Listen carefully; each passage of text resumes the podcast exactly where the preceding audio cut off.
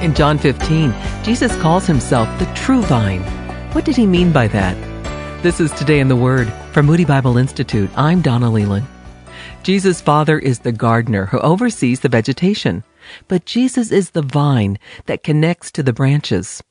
If the branches, meaning his disciples, want to produce fruit, they must remain connected to the vine. God as the gardener prunes and shapes as we grow in him. Today in the Word, Jesus declares in John 15:5, "I am the vine, you are the branches. If you remain in me and I in you, you will bear much fruit. Apart from me, you can do nothing." As fellow branches, we are not only connected to Jesus, but also to one another. Christian community is important. Jesus challenges his disciples to remain in his love by keeping his commands, and the result of keeping his commands is so that Jesus' joy may be in them to the fullest. So what is the command that Jesus is emphasizing to his disciples? In verse 12, he states, "Love each other as I have loved you."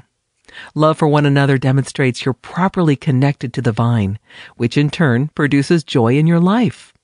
On this day after Christmas, is there someone you can contact who might have had a difficult holiday? Is there a way you can bless someone? This is such a great time to communicate the love of Christ and encounter his joy in your life. Don't forget, our gift to you is there all year long. It's the handy app in which you can access Today in the Word. You can find it todayintheword.org. Your app is sitting on Google Play or the App Store.